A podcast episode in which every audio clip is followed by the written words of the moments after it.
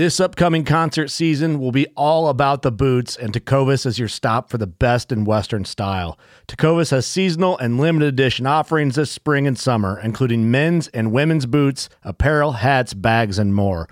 All Tecovas boots are made by hand in a time honored tradition with timeless styles that are always on trend. And Tecovas has first wear comfort with little to no break in period. It's hard to find this level of comfort paired with this level of style. Stop by your local Tecova store, have a complimentary drink or two, that's WCB style, and shop new styles. The smell of fresh leather and friendly staff are at your service. Many stores even have leather custom branding to make your boots truly personalized. And with regular live music and events, there's no in store experience like it. If you can't make it into a store, just visit tecovas.com. That's T E C O V A S.com. They offer free shipping on all boots, as well as free returns and exchanges, and ship right to your door. Go to tecovas.com and find your new favorite pair of boots today. Fishing like a local isn't just about catching fish. It's about connecting with the environment and the people who call it home. It's about hearing the stories and traditions that have been passed down for generations and sharing unforgettable moments with the people you meet along the way. Fishing like a local is having an experience that stays with you forever. And with Fishing Booker, you can experience it too, no matter where you are. Discover your next adventure on Fishing Booker.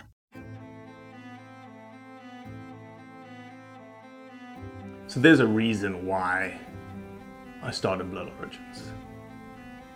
And that reason is simple. Is that I wanted to convey the truth about hunting. It brings awareness to to non-hunters that it's it's more than just killing animals. How do I start it? Brittany. My name My name. is- Oh, Does my hair look okay? It's fantastic. My name is Mike Axelrod. Start again. Yeah, I hated it too. Braxton, you said something in the car to me. You said that you were living on borrowed time. Hmm. there's a perception around who hunters are, what we're supposed to be, and a a feminist that works for a non-profit that is a hunter that has only eaten wild game for the last 20 years is likely not the thing that people think about when it comes to a hunter.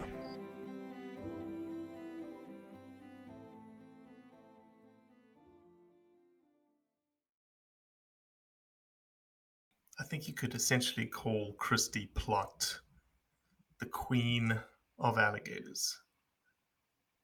Alligators, you're thinking to yourself, this is a hunting podcast. Why is she? Why is Robbie talking to a, someone who deals in alligators?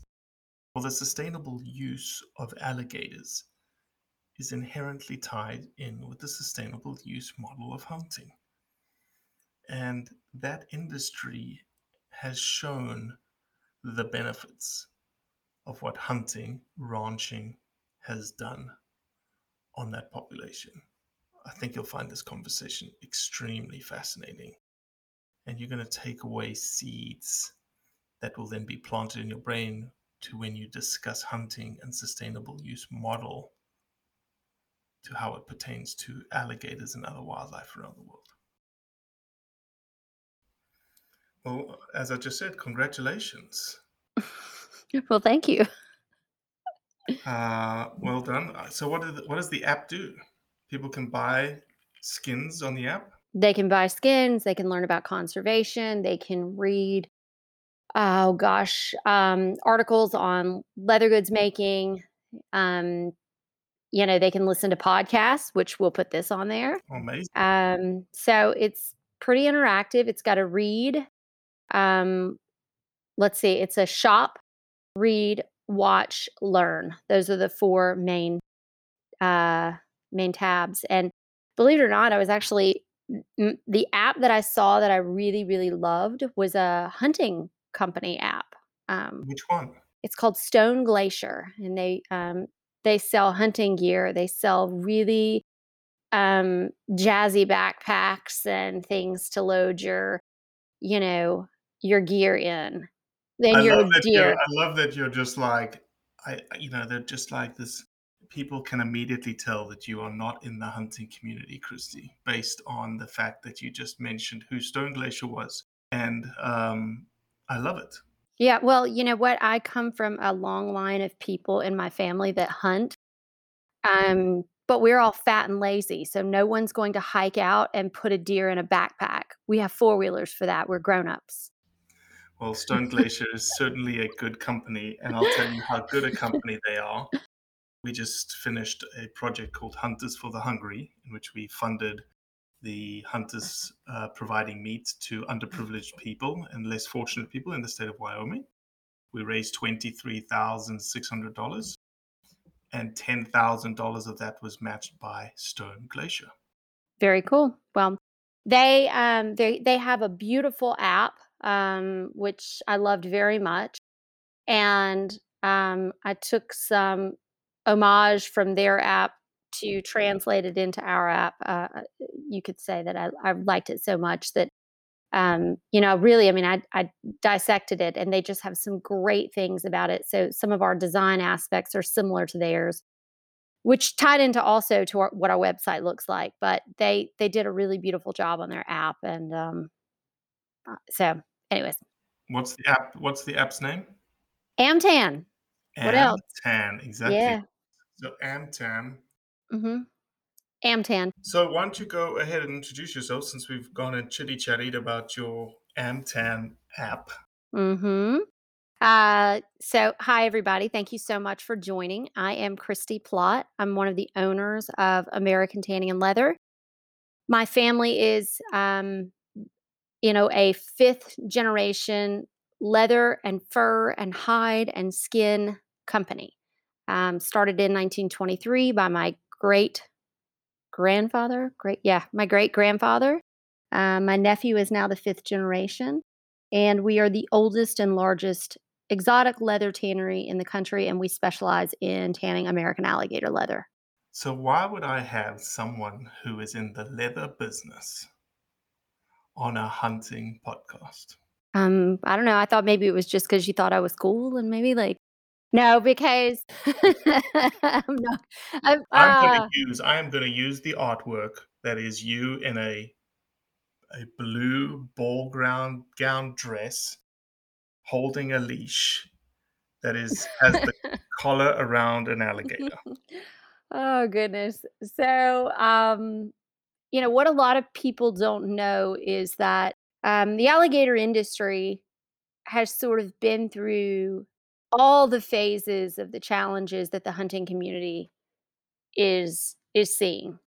Um, you know, the alligator was declared endangered in 1967 by the federal government uh, and has recovered completely from endangered species status. And um, the the crux, the backbone of the alligator leather industry is alligator hunting because um, before there was alligator farming, or it's technically called ranching. If you if you if you, there's anybody out there who's nerdy enough like me and um, who geeks out on these kinds of CITES type terms, but um, before there was any such thing as alligator ranching, all of the leather that it was produced worldwide of alligator and crocodile skins all came from wild populations.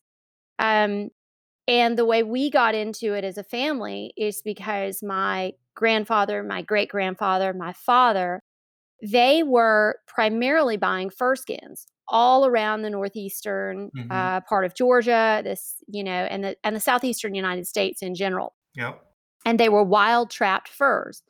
And so it was very simple for them to begin uh, to get into just sort of a side business, which was wild caught alligator skins.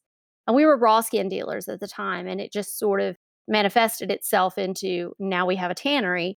But um, that's sort of the backbone of this business is the hunting and the programs that have been put in place for the American alligator. And I just think it's something that people, that hunters will find very interesting because we have been through, I mean, truly everything. I mean, you know, when you want to talk about um, looking at conservation of wildlife and you want to talk about an animal that's up to the brink of extinction, or so they say, or they were on the endangered species list. I don't know that I would say that they were ever at the brink of extinction Right. um, to how they've recovered today. It's something that's pretty astounding, and there's some data that's there um, and some research that's been done that I think that hunters will find very interesting because it's things that people who spend a lot of time outdoors they find quite intuitive, but yet it's unless someone puts it in a peer-reviewed scientific journal, it often doesn't get the attention that it deserves. Right. So, how can you be so certain, Christy, that the close to extinct population of alligators in the wild today has rebounded to levels greater than it's ever seen before? How do you know it's due to you? How do you know it's due to alligator hunting and not due to animal mm-hmm. rights groups that have decided to get behind the, the wild alligator? Because we harvest more alligators than ever now. So there's more alligators harvested, and the population numbers are higher than they've ever been. I don't know that we could say they're more than there ever has been because, you know, there was a time in the 60s where the, the hunting was really unregulated. But today, on average, um, there are more than 550, probably 600,000 American alligators every year that are harvested and put into trade. So 600,000. Okay. And that is a combination of both farm raised alligators or ranched alligators, where the eggs come from the wild, and wild harvested alligators. Um, but it is so tightly regulated. Um, you know, hunters, they typically think, unless they're a big game hunter um, who are, you know, taking CITES listed species, um, but probably many of your listeners are just guys who just live out in the country and they know what a duck they know what a duck stamp is. Sure. But when you want to talk about the level of regulation that we have, take it farther than a duck stamp, take it farther than a CITES permit. Every alligator or crocodile in the world that is harvested is mandated to have a, a serialized tag number on it. And we are the only species in CITES that has that type of requirement. So we have the highest regulation in the entire world. And yet we also have one of the highest levels of compliance. And we have cooperation between government, science, and industry. And I think that that's where we really have hit a home run and why our program works so well. And I'm not saying it would work for every species because it's definitely not a one size fits all. But what what has um, what we've done has worked.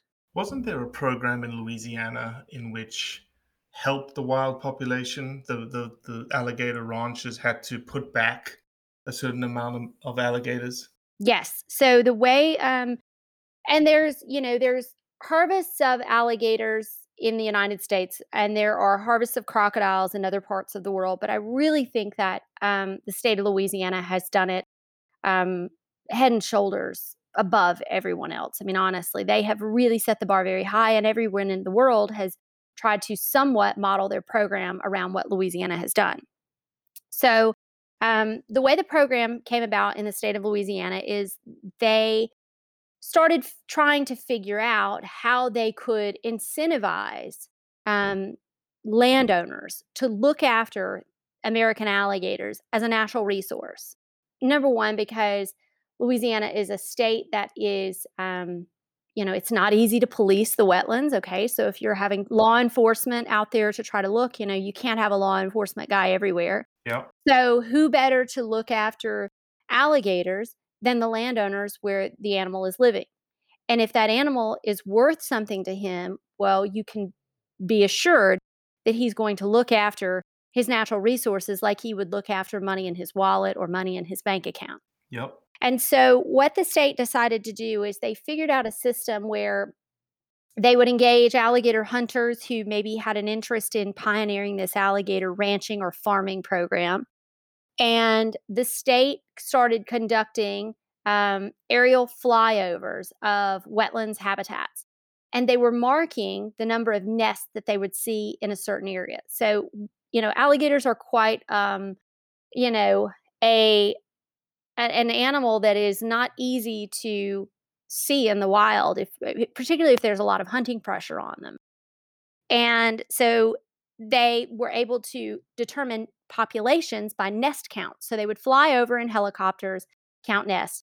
Now, a long time ago, they would mark those nests with, um, you know, on a map. But now they, of course, do it with GPS, so it's um, much more technologically advanced. But um, the state wildlife agents would then determine what they thought the population of alligators were in certain areas. And according to that, they would set limits as to how many egg permits could be drawn upon a certain landowner's piece of land. Mm-hmm. And the state, the landowner, and the alligator farmer would then enter into a three way contract. The farmer was allowed to go onto the landowner's property and purchase 100% of the alligator eggs that he could then find. And the state was strictly overseeing that. And we're talking um, everything from all of the permit applications, the fact that the farm has to be able to prove that he has the capability to pick up the eggs, to transport them, to incubate them, and to hatch them. So the farm goes onto the land farmer goes onto the landowner's property. He takes the eggs, he takes them back to his farm, he incubates the eggs, he hatches them.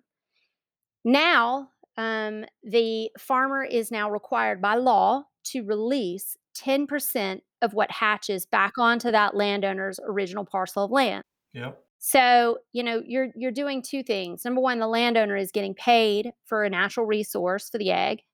Number two, he's replenishing his stock of eggs every year by by letting that animal become three or four feet in length. That's the length that the biologists have deemed where the animal has the best chance of survival in the wild on its own.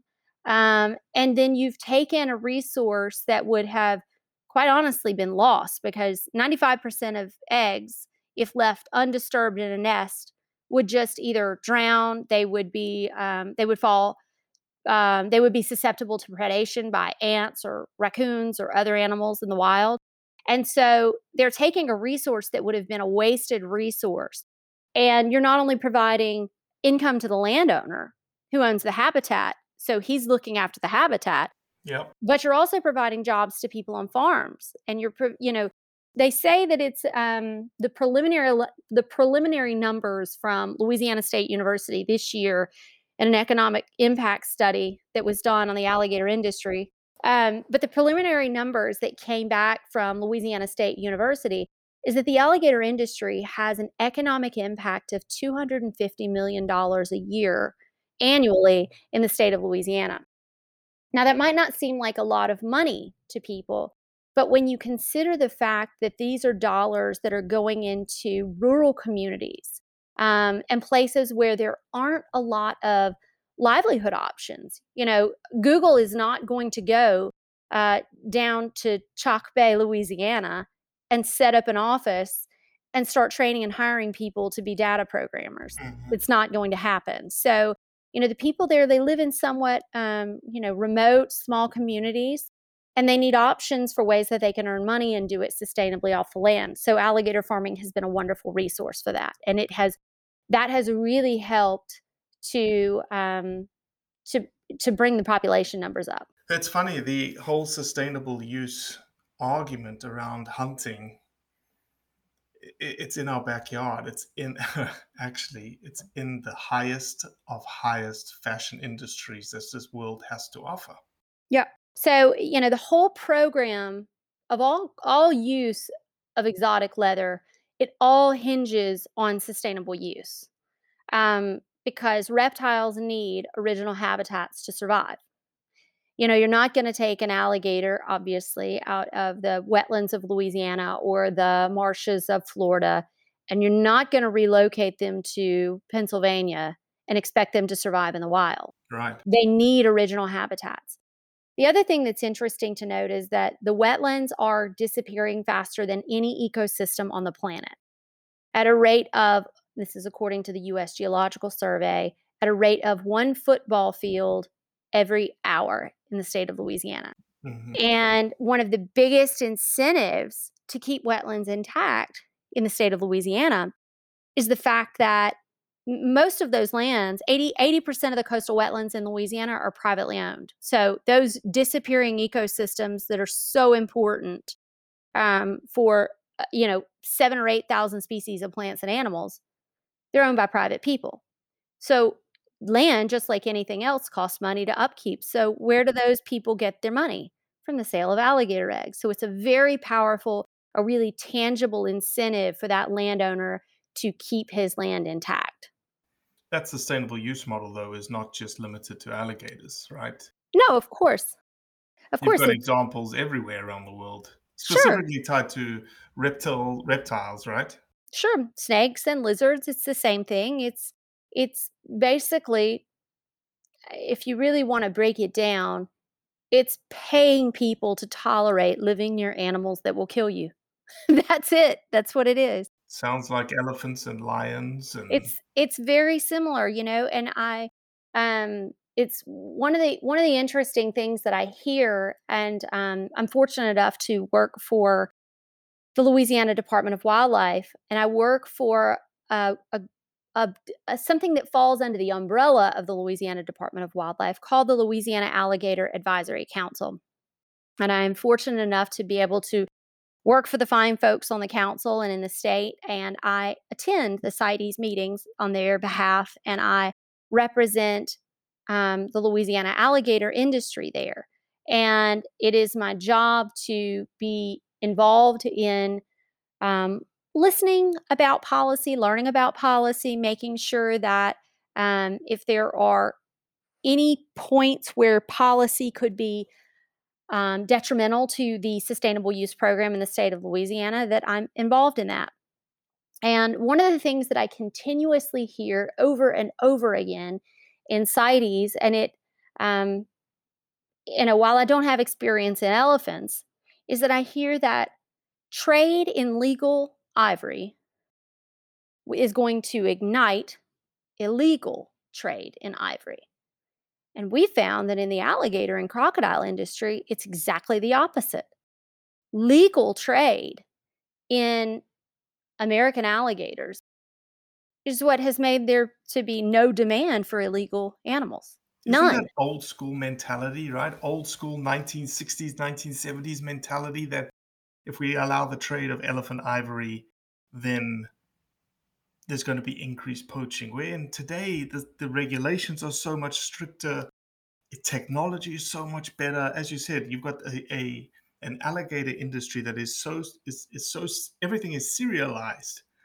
It could be the same thing as in elephants and rhinos. It's also the fact that when you start getting credible, legitimate businesses involved um, in in an industry, and again, you they're so highly regulated, and and you've also got science involved, you've got government involved. You know, people that are business people are not interested in selling piece one of something. You know, I, I, tell people this all the time. You know, I'm not Cruella de Vil. I'm not trying to make one coat made of 101 Dalmatians. You know, I want a regular supply chain of products that are legal, traceable, verifiable, and sustainable. And if I don't have that, then in today, in today's market, you just don't have customers for those things. So when you Why do you want it sustainable? why do I want it sustainable? Yeah. Because we're five generations in this business. Why wouldn't I want it sustainable? If it wasn't sustainable, I'd be out of a job. Believe me, the Plott family doesn't know how to do anything else. We're too stupid. Well, that's the key thing, though, is right. It's people on the other side of the coin, the anti-use people, I guess, have this perception that if you don't use it, it's going to flourish. I mean, listen, I I can't think of anything. Um, you know, I think I told you my dad hunts. Mhm. All the, my my dad works. We we have an alligator tannery so that my dad can hunt and fish. That that's just the bottom line. That's why he works. And I know that my father spends a great deal of time, energy, and effort to plant food for his deer. That's why he plants food for his deer. Mhm. And if he doesn't plant food for his deer and he doesn't he doesn't do all of the things that go along with it because it's not necessarily about the use of the animal or the killing of the animal. It's not the hunting of the deer that makes more deer come.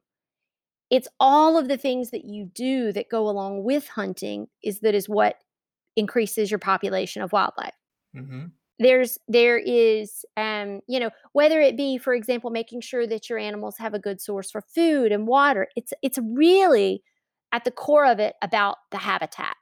That's it and i think a lot of people just seem to not get that and what i get frustrated with particularly in the conservation community of intellectuals, is that I find that they are widely urbanites who would be afraid of their shadow at three o'clock at night in the middle of the woods. Right. Yet they think they know more than the people who actually live amongst wildlife every day and deal with it. You know, it would be like, I mean, listen, it would be like taking someone out of Papua New Guinea who lives out in the bush and for them to say that they know better about policy for, I don't know, urban planning in New York City. Sure. That's that's how foreign it is to me that that there's all of these people who truly are so out of touch with nature and the way nature actually works and they're making all of these policies. So So why then? I guess it's a it's a it's a question you and I wrestle with all the time, and we talk about it all the time. Why then? How do they not know? How do they not know that because of sustainable use you have more wildlife? Because of sustainable use you have a burgeoning alligator population in Louisiana. Because of sustainable use you have a Kenyan village now that can I love this story. Yeah. can get electricity and water and you know as you said they are willing to live with that animal now that every so often decides to take a villager You know, I don't know. I don't know if it's arrogance or that it's superiority. I guess what I guess those would be the same thing. Have- I don't is the blame on us have we forgotten to tell them the way that they need to be told You know, I think that today we live in such a we live in this world that is this fake inclusive world. I, I- I believe that. You know, I, I saw something on social media this week and it was like no Asian hate, no any, uh, you know, like Black Lives Matter, like all of this list of people. Yet I didn't see anything about indigenous people there. I didn't see anything about poor people. I didn't see anything about people who live in rural communities. And I think that there's this mentality that because people who typically live with and around wildlife, that they are somehow less educated, not as intelligent, that they don't have the same, um, you know, you know, it's it's this mentality that I've seen is that I know better than you what to do with your wildlife. And that's what I see over and over again. You know, I saw it with the state of California. I saw a guy who um, sat in a Senate Natural Resources Committee who grew up his whole life in Southern California. I mean, I, I, I that's what he that's what he knows. And you know, he's a Harvard educated attorney. I'm sure he's a brilliant you know, academic mind, but he didn't know anything about what it's like to live in a place like Cut Off Louisiana right and the opportunities that are there for people and that are not there for people. And he doesn't know anything about the way incentivizing people to live next to animals that will kill you works. mm-hmm. You know, mm-hmm. They don't have animals that will kill you in Malibu. sure. You know, they have they have fires, they have uh, you know that might be their their biggest threat with a natural resource but you know that would be like me trying to enact policy again on wildfires that happen in california. That's not what i know about. So i just find that it's such a I, uh, it's such an attitude of policymakers that they they think they're doing the right thing but it's like going into a dental convention and asking them saying, "Hey guys, we're now going to start building skyscrapers, and we need to know what gauge of steel that we need to use in building this." You know, I'm not I'm not saying that policymakers aren't intelligent people, but you know, they get in these echo chambers and just yesing each other to death, and they start to believe that they know what to do because they read one report by defenders of wildlife or the Born Free Foundation, which is um, which is not a scientific group of people. It's a it's an interest group. So there you have it. That's But as you said, you know, there is there is the need for peer-reviewed science, absolutely. But there's also the need for common sense and almost on the ground um, real world experience. For sure. And, you know, one of the things that I know about the scientific community that I work with for conservation of crocs and alligators is that because industry is currently doing the right thing. And I'm not saying that we've always, as industry, been squeaky clean. I'm not saying that. Um, because certainly we, our group was the one who, you know, many, many years ago hunted them without any type of regulation. And, and it, it, you know, we weren't looking after things, but we didn't know, or maybe they did know. I don't know. I wasn't born yet. So, but I do know this. I'm fully aware that the scientists that I work with today if what our industry was doing certainly suddenly became unsustainable if it certain if it suddenly became a threat to conservation or a threat to species and i don't care what it is that we do we would suddenly be in um, not in the in the good graces of the scientific community so it is um, you know and and there's been all of these accusations which this is preposterous that some of these scientists are in the pocket of industry.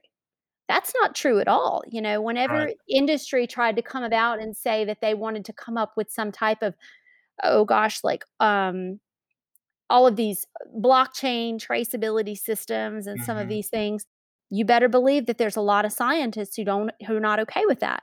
Because there's people in very remote parts of the world that can't keep up with technological advances that some of the bigger brands might want to implement.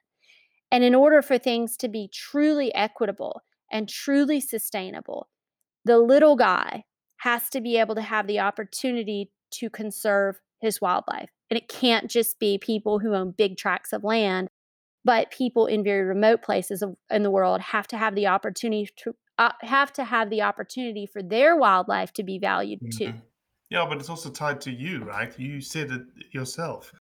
There's a reason why you are still in business five generations later Yeah, sure. because of the sustainability of the resource.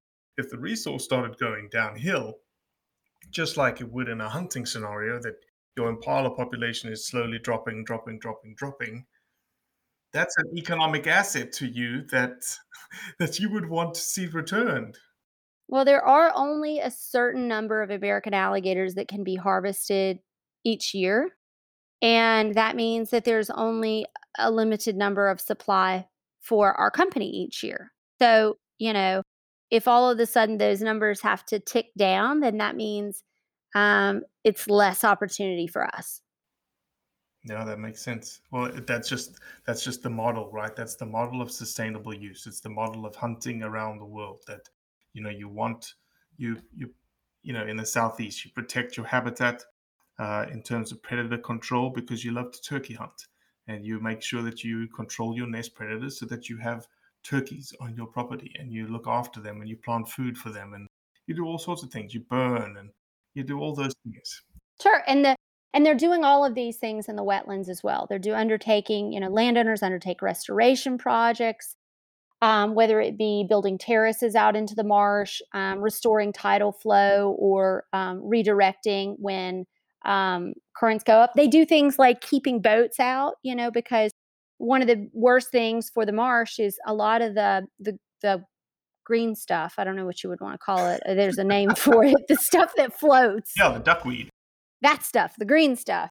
And you know, if you run boat motors through it and you've got a bunch of people just running through their fishing and and again, you know, this is one of those really um tricky situations because water is technically not the landowner's um property, it's the land. So, you know, when you start talking about wetlands, landowners in the wetlands want to do everything they can to hold on to every little inch of land that they have because if it starts to break up or if their land floats away and floats onto someone else's property well then it's not their land anymore. Hmm well the interesting thing and how that ties in is that alligators are not fish they nest on land so if they don't have land and their land begins to wash away i.e the habitat washes away well, that's less money for them. So it's a really um, pretty brilliant way that the state of Louisiana put it together. one of the one of the other cool things that the state did is that they have kept and I told you about the aerial surveys. Yep. But for the past 30 years or so when they when they reopened the alligator hunting season in the late I think 1970s they started keeping records of length of all of the alligators that were harvested um, and these are meticulous records now if you want to know how they were able to keep such meticulous records it's very interesting louisiana has a commercial harvest of wild alligators it's not a recreational harvest. It's not, you mm. can't just go and get a hunting license and just go hunt alligators in Louisiana. You have to be a landowner. And there are only a handful of dealers of people who can buy wild alligators from the landowners. So after, you know, uh, the landowner is issued a certain number of tags according to what the state thinks that he is able to cull off of that piece of property per year. Okay. So he's issued these plastic serialized tags. Okay. Um, and some of your listeners may have seen Swamp People. If they haven't, Yep, I highly yep. recommend them to watch it because they'll get a little understanding of this.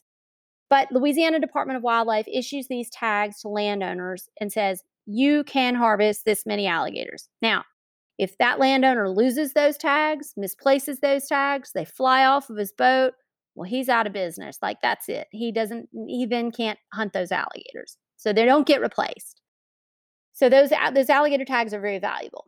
And the alligator, um, the landowner then can go hunt those alligators and can sell the whole carcass alligator to dealers of alligator in the state. There's not very many of them. There's just a handful. And then every part of that animal is utilized. The meat is sold, the heads are sold, of course, the skin is sold. Um, and my family goes to Louisiana and we buy alligators every year. My dad, my brothers, they go for about six weeks. And you can better believe that if my father could clip the toenails on those animals and make that into some type of elixir and sell it, he would do it. Every, I mean, it, people are there to to earn money. Um, sure. because spending six weeks in South Louisiana in the heat, um, in a place where they're skinning alligators uh, seven days a week, Super pleasant 10 hou- environment. it's really, really lovely. um, so yeah, so he's there to make money, and um, so as I was well, that's saying, why we have alligators. exactly. We have alligators because they have a value. Well, yes, and but the state at our place where we buy alligators, the state has an has a biologist there the whole time, pretty much. And the biologists are there taking tissue samples and they're taking measurements. They're uh, collecting data on the sex of the animal, on the the- all of this type of you know biology type data that they're collecting. At the end of the season, when we take the alligators out of the state, when any alligator leaves the state, we pay a $4.25 severance tax to the state of Louisiana on every single alligator that leaves the state. Now, one of the cool things about that means that the state of Louisiana, they definitely want to get their $4.25 on every animal. Now they Mhm. know who buys what tags. The hunt the landowners report where their animals were sold. So the state has that information. So they know who has them. And the state then goes after that person to say, hey, before you leave the state, be sure to pay us. Yep. And they're going to check everything. So when they do that, you have to submit to the state all of the links of the animals that you're buying. And that that four dollars and twenty five cents that the state that the state collects actually funds the entire wildlife management program for the alligator program. Funds all of the biologists, their salaries, the fees to fly the helicopters over to do aerial nest counts, everything that they're doing, it funds all of that. And so, if the industry was not a part of this, there would be no tag fees paid. And if that didn't happen, then those that the alligator is going to get managed in the state regardless. So that money would have to come from other state funds. So it is um, completely the the wildlife division of alligators for Louisiana is completely funded by the industry, and they collect all of this data.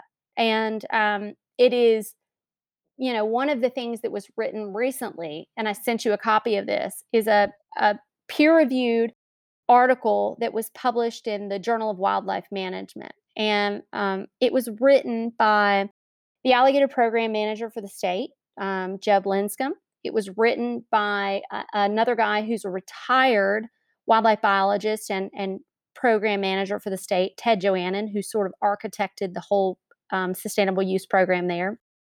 Um, and then it was written by um, Dr. Mark Merchant at McNeese State University, uh, and then a few other people that have worked in other areas in the management of the species. And what their paper basically said is they analyzed this data over 31 years of alligator harvest. And according to an animal rights group, you would think that if you are killing alligators for 31 years, that your populations are going to go down. That's not what that's not what it shows at all. It actually shows that as they have killed more alligators, populations have gone up. They've also shown that as they have killed more alligators, the average size has gone down. Uh, no, of the big alligators, that's not what it shows. It shows that the average size of the big alligators killed has remained constant. So uh, that's very interesting because, you know, you would think that, you know, that because because of where the way Louisiana structures their hunting program, which is after the the eggs have been laid, so it's after the nesting season, and most people that are that are hunting alligators, and in Louisiana it's really fishing. It's a hook. It's a it's a line fishing system. Yeah, they're hunting in areas where they're really going to avoid large female alligators typically, and and because it's a hook and line method, it's um you know they don't they're not going after just big animals. So it's not like other types of game hunting where you know hunters deer hunters for example like i don't know anyone who goes out into a deer stand and says i'm going to shoot that little spike. That's not what people do. They're they're going after big animals. Right. well, the, the alligator the commercial harvest of alligators is sort of if you hang that hook it's whatever you get on the hook and that's what you take. That's the way it goes. And um you know it, it's it's the first time that anybody's ever done a scientific analysis of this type of data. And of course i read it and it's got all of these graphs and statistical analysis in it. But it's so funny that one of the guys who actually wrote the paper i said you know i'm not a scientist and i'm definitely not a math whiz okay? But i've been working in my family business for the past 20 years and I we buy consistently anywhere between three and 12,000 alligators a year, wild alligators. And so a typical wild harvest for us is always the same. So if it's 3,000 animals or 6,000 animals or 10,000 animals skins, the sizes are consistent. Mm-hmm. It's this many percent in this size. And it's always been that way, you know, since I've been working there. So what that says is that something's constant and when something's constant that means it's sustainable. It means that you know your populations are staying the same even if the numbers of harvests are going up. So if you were to have big dips in for example you know the harvest sizes of animals or if they were changing that would tell you that maybe something's not they need to take a look at this. Yeah for sure. So um so I find that that's really interesting. And it's roughly only about 3% of the wild alligators in the state of Louisiana that are harvested. So it's a tiny, tiny number. And the population is going up. The alligator population is For sure. Up. That that's that's 100% sure. The population is going up. The average harvested sizes on big animals is staying constant. So it means that we're not taking out um, the the biggest animals. It's it's a very very small percentage of really big alligators that get harvested every year the average size of an alligator that gets harvested in the state of Louisiana, um, from my data, is is we go by centimeters by the width because I work in the leather industry, but for everybody else, it's about a seven and a half foot alligator. That's the average size. It's not anything bigger than that. So it's um that's that's and it's always been that way, which is crazy. No, it's amazing. It's amazing how your industry, your livelihood is so analogous to hunting and the sustainable use of the animal, the, the desire to have more wildlife on the landscape, and the metrics that show that your wildlife populations are increasing or even your trophy quality is increasing because of the fact that you're able to do it. You're able to use it, you're able to value it. And um, yeah, I love it. That's why, you know, I think we connected so well in the beginning is that I just could see exactly what you're doing fit with our model. We're a sustainable use model, and there's great sustainable use examples all over the world, and, and you and and your time with the alligator industry is one of them. So thank you. Yeah, that listen, it's uh I, I love doing it. I think that it's um it's it's something that I'm really passionate about and quite honestly I wish I knew more about some of the sustainable use of other species. I mean my my only ex- really experience with it is with alligators and crocodiles and reptiles. Um, and then of course with you know the hunting that my that my family does but you know I see that just from a being a simple country girl from Griffin, Georgia, the people that I know that have more wildlife are the people that ca- that are the people that hunt. Those are the people that care about it. Um, so they I, and I see that they do more for it, and I see that you know it's really sad to me that hunters get such a bad rap when I know that someone who is really and truly a, a hunter that they're someone who it they love wildlife. You know they would they would they would rather they would rather not live in this world without wildlife. I mean it's so important. That's that's everyone that i know that that's a hunter their real happy place is in the woods. It's it's not in it's not in the urban areas for sure 100% well said and i think that's a great ending point with Okay. that piece of wisdom out of griffin georgia you're welcome you're welcome world Well, that's it for today. I appreciate you listening, as always. Leave a review, share it with your friends, and most importantly, do what's right to convey the truth around hunting.